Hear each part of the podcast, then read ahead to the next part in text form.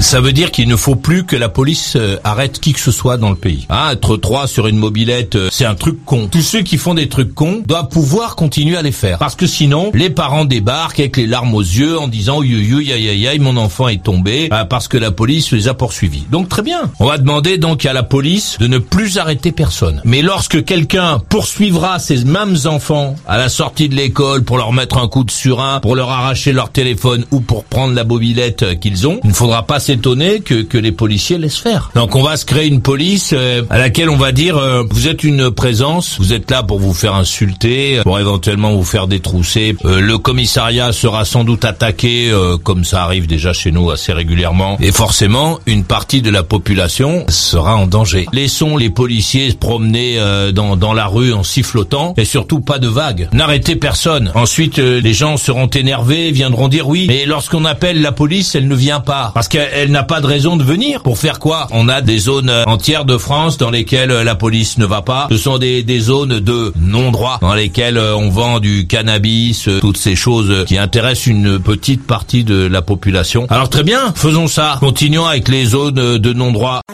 Ah, tu n'es pas d'accord? Bien vite. Alors tu vas là, je te prie. Ajoute maurice.usa, maurice.usa sur Skype.